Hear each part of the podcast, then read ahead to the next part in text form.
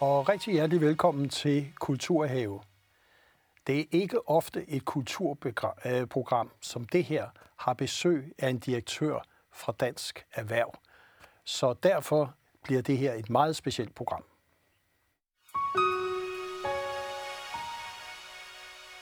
Hjertelig velkommen til administrerende direktør for Dansk Erhverv, Brian Mikkelsen. Velkommen her i Kulturhave. Tak skal du have, Christian. Jeg glæder mig til at være med dig. Og øh, man kan roligt sige, du har jo selvfølgelig også en kulturbaggrund. Øh, den længst siddende kulturminister regnede jeg egentlig ud. Ja, det er rigtigt. Ja. Så jeg har slået Danmarks rekord. Det er jo ret, når jeg ikke, var, når jeg ikke kunne finde ud af det til andet til sportsgren, så kunne jeg gøre det i kulturen, ikke? Ja, det gjorde du i kulturen. Du har været erhvervsminister, justitsminister, du har været rigtig mange ting. Erhvervsminister i to omgange. Øh, det, som vi har inviteret dig herind for, det er jo selvfølgelig coronakrisen, hjælpepakker, og hvordan der lige pludselig kom en stemme fra Dansk Erhverv, som man måske ikke havde regnet med. Kan du ikke fortælle lidt om, hvad, hvad var det, der gjorde, at du lige pludselig kastede dig ind i kampen? For det kan man roligt sige. Ja, det var to ting.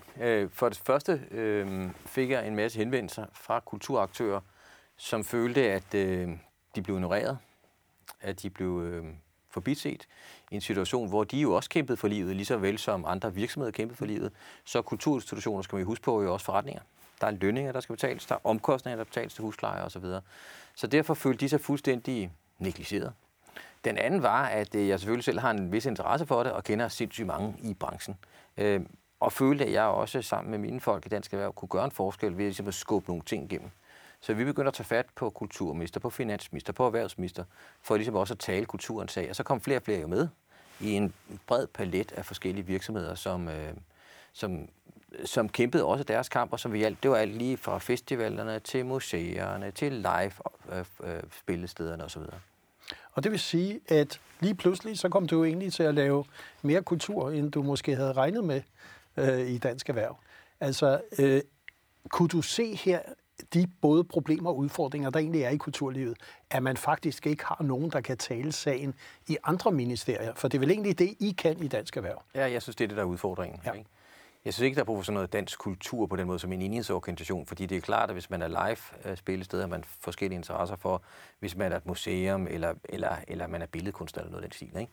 Men, men, men det, som man kan ved at lave øh, nogle af de ting, vi gør ved at lave netværk sammen, som vi har tænkt os at gøre nu her, også ansætte nogle folk til at drive kulturpolitikken, det vil være at kunne tage en stemme og tage nogle dagsordener op. Altså, for eksempel, hvorfor bliver man ignoreret til politiske forhandlinger? Hvorfor er man ikke med i hjælpepakkerne først? Øh, og, og der arbejder vi rigtig meget med det. Og så må man jo også selv som billedkunstner og som forfatter og alt muligt andet også selvfølgelig kæmpe sine kampe, men der er nogle udfordringer, som kulturfolket har sammen, hvad enten man er institution eller udøvende kunstner. Og det kan vi godt artikulere og kæmpe for, fordi det er der brug for i Danmark. Altså, der, i netop i de her åndssvage, vanvittige coronatider og surrealistisk, så er der brug for en identitet og ståsted. Altså, der er brug for at have et holdepunkt, og det er jo dansk kultur, så den, den kamp skal vi kæmpe. Og, og det, at du lige pludselig kunne se, vi kan faktisk gøre en forskel. Altså, det er muligt at gå ind i andre ministerier og få kulturen talt ind. De erfaringer, der er kommet ud af det, er det også nogen, I vil dele med kulturlivet? Fordi der er vel opsamlet en viden her af hele det forløb, og det er der jo for øvrigt stadigvæk forhandlinger osv. Jamen, der er stadigvæk forhandlinger. Jeg øh, snakker også hele tiden med kulturministeren og også erhvervsministeren. Som, som det, der er interessant her, det er, at man skal passe på, at man ikke kun indvender sig til kulturfolk, fordi Øh, altså kulturpolitikere, for mange beslutninger bliver truffet af nogle af dem, som har økonomisk baggrund. Øh, det kan være i finans, og det kan være i erhverv osv. Øh, og der snakker jeg selvfølgelig med dem alle sammen. Og, og vi har lavet sådan en egentlig område inden ved os, hvor vi også ansat nogle mennesker til at drive de ting for at hjælpe de virksomheder, som er medlemmer hos os, men i det hele taget drive den dagsorden, øh, der er på det punkt. Ikke? Og vi har flere hundrede kulturmedlemmer hos os med en meget forskellig baggrund.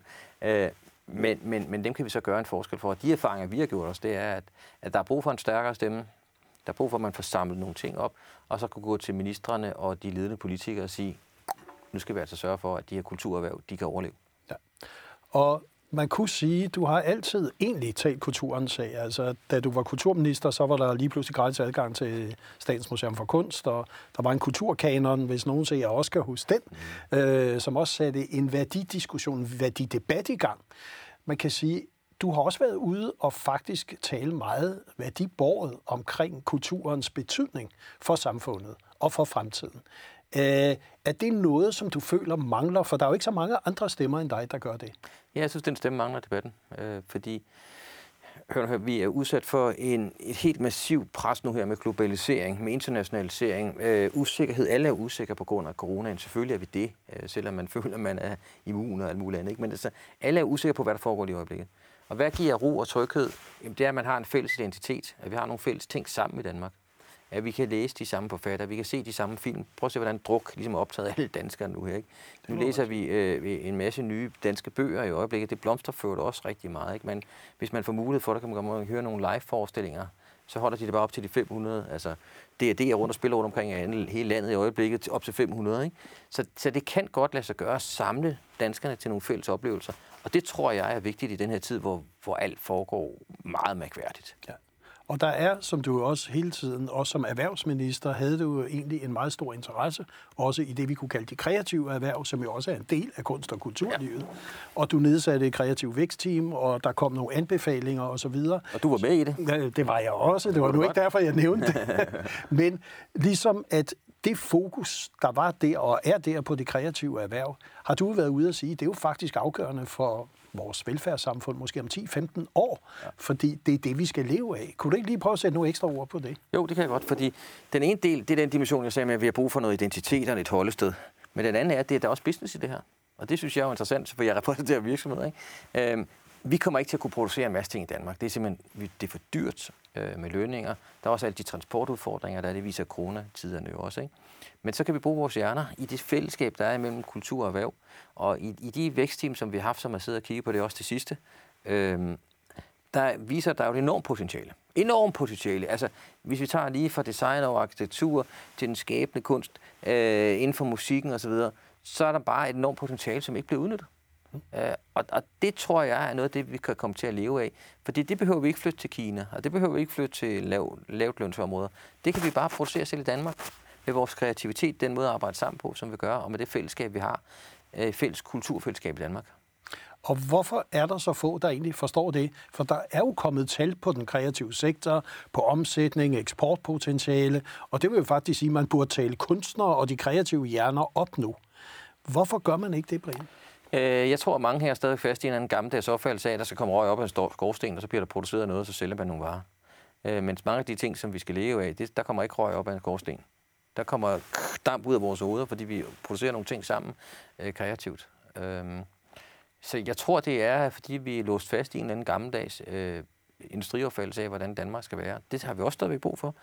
Men jeg tror, det, der vil skabe den største diskurs og største innovation i Danmark, det vil være i spændingsfeltet mellem det kreative og, og det mere etablerede erhvervsliv, hvor man kan lave en sindssygt masse spændende ting sammen. Og det kan vi jo sige, at det så vi måske, det vi kalder guldalderen, hvor der også lige pludselig var nogle spændende folk der, en Brøgger Jacobsen mm. og så videre. Altså, ja, ja. Vi har vel set før, at der faktisk har været muligheder for samarbejde mellem kunsten og erhvervet. Ja, altså nu er det ikke fordi, jeg plæderer for, at vi skal gå et hundrede og halvtreds til et hundrede og femoghalvfjerds år tilbage til både Ønslager og Brøgger Jacobsen og, og de andre, H C. Andersen. Øh, men, øh, men det var en tid, hvor der var, nogle, hvor der var et samspil, hvor, øh, hvor kulturen bidrog til, at erhvervslivet udviklede sig. Men hvor erhvervslivet så også påtog sig nogle forpligtelser finansielt. Der var staten jo så ikke så stor og stærk. Men, men øh, jeg ved ikke, om vi, vi skal nok lige tilbage til guldalderen, men vi skal i hvert fald øh, prøve at lade os inspirere, hvad der også er sket historisk. Mm-hmm. Og det var en god tid kulturelt i Danmark på et tidspunkt, egentlig også økonomisk, øh, i hvert fald frem til atten fireogtres, ikke? Ja. Så man kan sige, det var, det var, det var, der kunne det godt lade sig gøre. Mm. Og man kan sige, noget af den dedikation, som du altid har haft med dig, når vi snakker kunsten og kulturen, øh, der har vi også bedt dig om ligesom at komme med nogle eksempler. Hvor kommer den fra? Hvad er det, der egentlig inspirerer dig stadigvæk?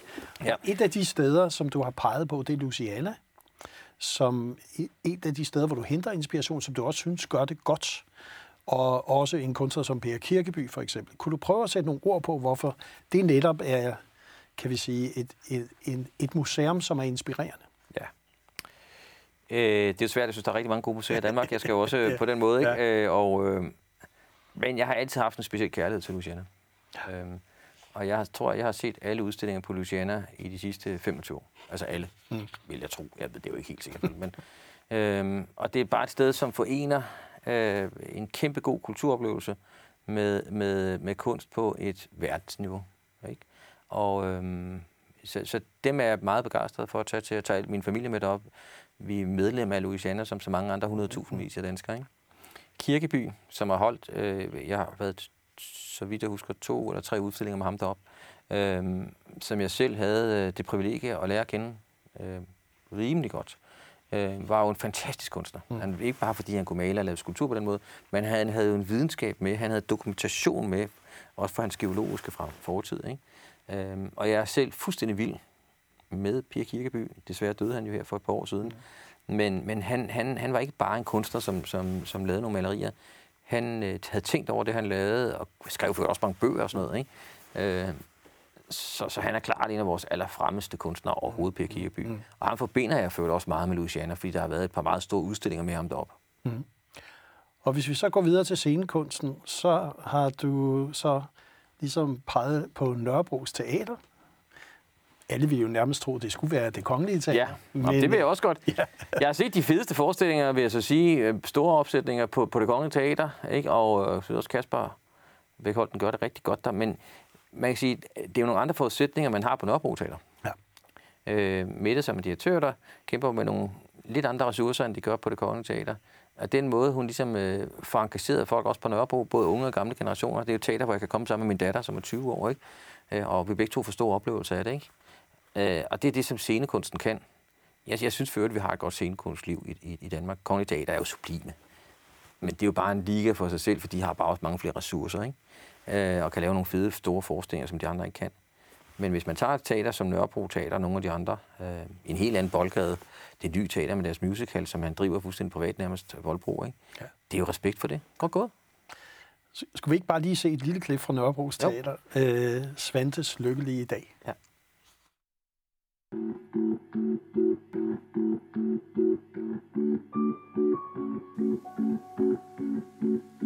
Se, hvilken morgenstund, solen er rød og rund, dine er gået i bad, jeg spiser ostemad, livet er ikke det værste man har.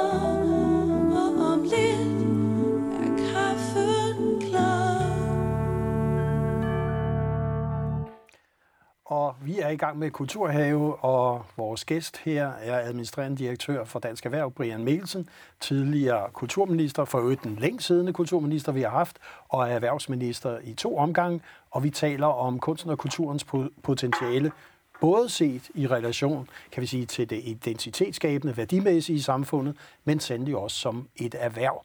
Og så er vi i gang med også at spørge sådan lidt omkring det, der inspirerer en person som Brian Mikkelsen. Og nu havde vi lige Nørrebros Teater. Et andet ting, som, som jo skete under corona, det var jo, at en del festivaler faktisk øh, fik taget deres grundlag væk. Øh, hele deres forretningsmodel, deres måde at distribuere på. Øh, og blandt andet en meget markant festival som C P H:D O X, øh, Dokumentarfilmfestivalen mm. i København, som jo har vokset så meget stor ja. og flot. Jamen, de stod jo lige før, nogle uger før en åbning, og skulle gøre noget. Og der har du ligesom været inde og pege på, der er mange i kulturlivet, der godt kunne finde ud af at agere anderledes, da coronaen ramte dem. Ja, det gjorde de. Ja. Altså, C P H:D O X, som jeg også øh, er vild med, som så mange andre ting, øh, for jeg har set mange af deres film, når de har været, de er vant til at have rigtig mange gæster. Altså, jeg kan ikke huske, hvor mange det er, Tine Fisse, hun har, som er ja, direktør, ja. men det er mange, mange, mange. Ja. Da de så blev ramt af coronaen her, valgte de jo så at gå digitalt. Og det betød jo, at de lige pludselig fik et andet koncept, men de ramte også mange flere mennesker. Så når man spørger C P H:D O X og spørger Tine, så kan man så sige, at de er ramt, jeg tror, der er flere millioner mennesker med deres fantastiske dokumentarfilm. Ikke? Og øh, det vil sige, at den festival kom ud på en helt anderledes måde, end dem, som typisk skulle fare rundt fra de forskellige byer til festival efter festival. Og det er også godt, for det er også godt for byen osv. Men hun formåede, eller teamet bag ved C P H:D O X, de formåede at ændre hele konceptet meget hurtigt, så det er blevet, jeg ved ikke, om det blev en endnu større succes, det kan jeg jo ikke måle, men det er i hvert fald blevet en stor succes, også virtuelt. Og lad os lige se bare et lille klip af, hvordan de præsenterede sig selv i år. Det kommer her. Yes.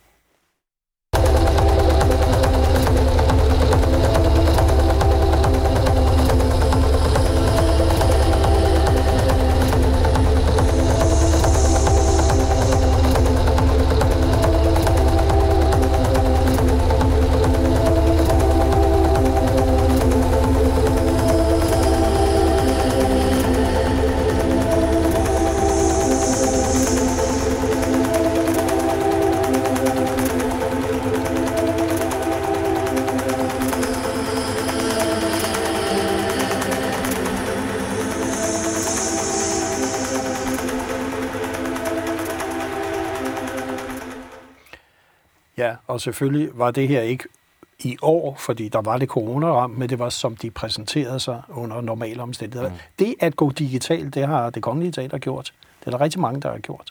Øh, også ude i provinsen. Så selvfølgelig kunne vi sige, de store festivaler og institutioner skal gøre det. Men der var faktisk også nogle i Randers, der gjorde det. Mm-hmm. Og Randers Regnskov. Yeah. Og jeg synes lige, vi skal se et lille klip om, hvad de gjorde. Ja. Der er mange fordele ved at arbejde og... og leve i flok. Vi snakkede om zebraer forleden, som forvirrer deres fjende ved at have alle de her striber her. Det duer kun, hvis, de er, hvis man bor mange sammen. Hvis du er bare én, så er du bare sådan en lysende reklameskilt for dig selv. Og, og det ser vi også hos mange fugle, for eksempel. Det her det er en stær, og det er en smuk fugl, men det er jo ikke, fordi den ser sådan helt vildt ud af noget særligt. Men når de så flyver sammen, så laver de det, som man kalder for sort sol. Der kan være over en halv million stærer, som så flyver rundt, og alle sammen siger, øh, højre, øh, venstre. Og så flyver de rundt og laver de der fantastiske øh, mønstre op i himlen, og det er sådan, man bliver helt, man løber helt tør for luft, når man ser det der. Det ser simpelthen fuldstændig fantastisk ud. Det kan man se om efteråret, nede i, øh, blandt andet nede i Tønder, nede ved grænsen i, i, i Danmark. Det er simpelthen, øh, det er altså ret fantastisk. Ja, også et eksempel på, hvordan dyreelskere lige pludselig kunne følge med hjemmefra og få en helt anden form for oplevelse af Randers Regnskov digitalt. Og det er vel et eksempel på også det, man kalder innovation. Kreativitet, at der faktisk også sker det af nogle benspænd. Det øger kreativiteten og nogle, måske nogle muligheder for at nå andre mennesker. Ja, det der eksempel er jo, er jo også, i hvert fald også taget med, for jeg skulle komme med nogle eksempler til, ja. er, er jo, fordi typisk tager man jo hen i Randers Regnskov for at se og mærke øh, de spændende dyr, der er. Jeg har jo selv været der, øh, også med mine børn, både da de var store og små. Øh, og det er svært at forestille sig, hvordan de så kunne overleve, at de var lukket et stykke tid. Og nu er der restriktioner på, hvor mange der må komme der. Men det lykkes jo. Vi ligesom at skabe den interesse, for eksempel der med sort sol, og nu får jeg helt lyst til at tage Tønder og så se de der fugleformationer, ikke? Nu har jeg hørt så meget om det, og det så smadret flot ud.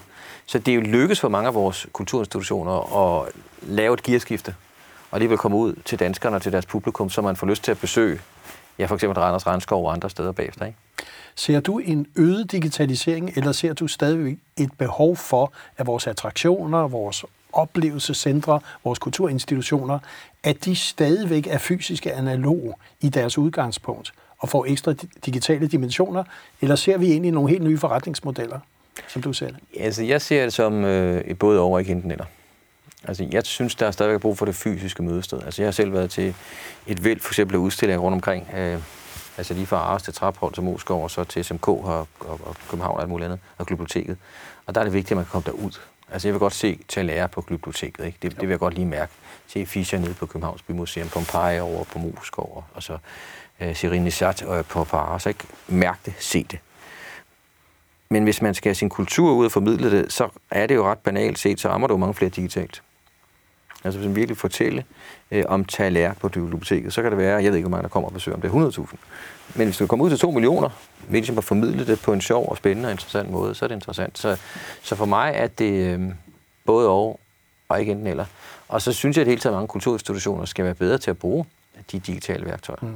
Jeg synes, det er lidt håndskøver for det, fordi hvis man ser på, på mine børns generation, som er der øh, øh, omkring tyve år, så er det jo bare en digital verden, de lever i. Mm. Og der er der en langt større oplevelse for dem, og de får meget mere ud af det, hvis man bruger det digitalt. Mm. Øh, og der, det skal vores kulturinstitutioner tænke rigtig meget på, fordi ja, verden ændrer sig. De unge, altså mine børn, de kommunikerer bare på en anderledes måde, end jeg gør, for eksempel. Og der forstår de det bedre, hvis det er digitalt, end det fysiske, som jeg gør, fordi jeg er gammeldags, ikke? Øh, en af de ting, som jeg vel mange danskere tænker på, det er festivaler. Er der noget, vi er, så er det et festivalland. Ja. Vi elsker det. Det er et socialt fællesskab, som jeg tror, vi har nærmest en verdensrekord i det. Og vi har et lille eksempel på en festival, der blev ramt lidt. Og jeg synes lige, vi skal se det, før vi egentlig snakker om festivalernes fremtid. Ja. Set ud fra Disøsborg. Det er Smuk-festivalen, der lige pludselig selvfølgelig blev ramt som alle andre festivaler. Og så gjorde de også noget andet, nemlig at invitere til havefest. Ja.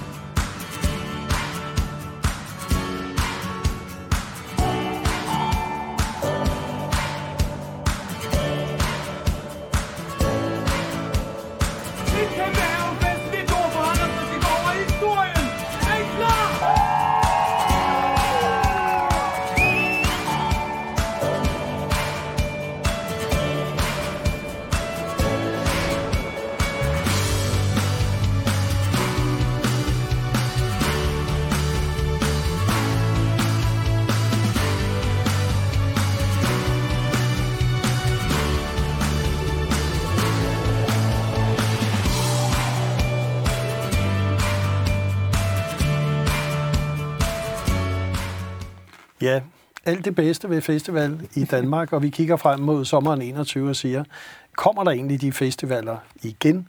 Øh, og hvis du nu skulle kigge lidt i krystalkuglen og sige, en Roskilde Festival, som vi har set den, en smuk festival, øh, tror du på, at vi skal samles, som vi har gjort før?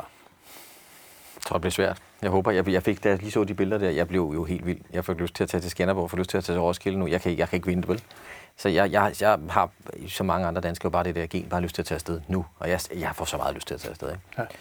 Men det kommer jo an på selvfølgelig den corona. Øh, tegl i sol og måned tyder på, at vi får noget i hvert fald i, i første kvartal, ikke? Tør man så fra myndighedens side lade så mange mennesker være så meget samlet? Festivaler er jo kys og kram og fest, øh, alkohol og, og en masse nærvær. Det er jo ligesom det at være til festival, ikke? Øh, jeg håber at krydse fingre. Mit bud vil være nu her, nu sidder vi jo i november, nu bliver det jo sikkert sendt mange gange det her, men øh, vi sidder og snakker sammen i november, at øh, der, der er halvtreds halvtreds chance for det. Mm. Hvor mange gange skal du ind i regeringslokalerne, ministerierne og forhandle ekstra kompensation og hjælpepakker for kulturlivet, tror du? Jeg tror, vi kommer til det nogle gange nu. Altså nuværende hjælpepakke løber jo til og med den enogtredivte januar. Øhm, øh, og jeg tror, at vi øh, desværre kommer til at opleve, at der vil være også nogle efterdønninger. Øh, og perceptionen er jo det vigtigste, det er, at folk føler sig, skal føle sig trygge for at så komme ud i kulturlivet, ikke? Og det kommer til at tage lidt tid, så jeg tror, at, at at vi kommer til at have flere forhandlinger og forlængelse af nogle af pakkerne, og relation også til festivalerne, så, så vil de være lige omkring der. Roskilde Festival, altså primo juli, Skanderborg lidt senere, at, at det bliver afgjort, ikke? Altså derfor, hvis det bare blev rykket et par måneder til. Jeg, jeg tror, at det er lige der, hvor vi begynder at få et nogenlunde normalt liv, så vi kan virkelig krydse fingre. Hvis du ligesom skulle kigge lidt i en krystalkugle også og sige, der hvor du sidder i dag, repræsenterende rigtig, rigtig mange små og mellemstore danske virksomheder. Du har en masse nye kultur- og oplevelsesvirksomheder inden os. Er der, er der muligheder nu for nogle af de samarbejder, som du snakkede om allerede, da du var kulturminister i to tusind og et, to og tre? Er, er, er det nu, at der måske kan være et momentum de kommende år i, at begge parter forstår, at samarbejde kunne skabe noget ekstra og nyt? Ja, jeg tror, at det er nu, fordi jeg, jeg, jeg hylder det princip, at hvis det er et vindue er åbent, så lad os prøve at kravle ind af det, fordi jeg er nysgerrig. Ja. Og nu er der et vindue, der er åbent, fordi folk er modtagelige for, at der kan se, at der er et perspektiv i det. Vi er meget udfordret på forskellige ledere og kanter, men man kan også se, at det kan lade sig gøre at samarbejde og skabe nogle resultater sammen. Mm. Så jeg, jeg synes, når vinduet er åbent, som det er nu, så lad os kravle ind i det vindue, og så prøve at lave nogle ting, som er interessante og spændende, og som forhåbentlig kan betyde, at andre også får lyst til at give sig i gas med det. Og vi synes lige, vi, vi bliver nødt til lige at spørge lidt ind til, du snakkede lidt om et kulturnetværk, som var ved at blive etableret. Kunne du sætte nogle flere ord på, hvad det bliver? Ja, det bliver sådan, at vi, vi prøver at samle, øh, har der holdt første møde, holder næste møde igen snart, hvor vi prøver at samle folk inden for forskellige dele af kulturlivet. Og så prøver at finde ud af, hvad for nogle fælles dagsordner har vi. Øh, øh, ja, det, kan, det ene kan være selvfølgelig forhold til offentlige myndigheder. Det andet, det kan være talenterne, det kan være, hvordan kommer man til udlandet og sådan nogle ting. Så prøv at finde ud af, hvad for nogle fælles dagsordner har vi, selvom man jo får hver sin kunstart og hver sine udfordringer og hver sit karakteristika. Men der er nogle fælles ting, der, der går igen. Og det prøver vi at sidde og sætte os ned og kigge på, og så prøver vi at lave en agenda, og, og så for eksempel have ti prioriterede emner, vi prøver at arbejde med sammen, og prøve at få forandret det. Og offentlig-privat samarbejde er jo et af dem, altså man simpelthen også prøver at, at få øh, nogle flere private aktører ind og lave noget med nogle offentlige kulturinstitutioner også. Og så tror jeg, vi vil sige tusind tak, fordi du kom her, fordi vi også fik et glimrende bevis på, at der stadigvæk er en driver, der hedder kunst og kultur hos Brian Mikkelsen, også selvom du er blevet administrerende direktør for Dansk Erhverv, og vi glæder os til, hvad der fremtiden vil bringe. Tak fordi du kom. Tusind tak, fordi man kom og snakke med dig.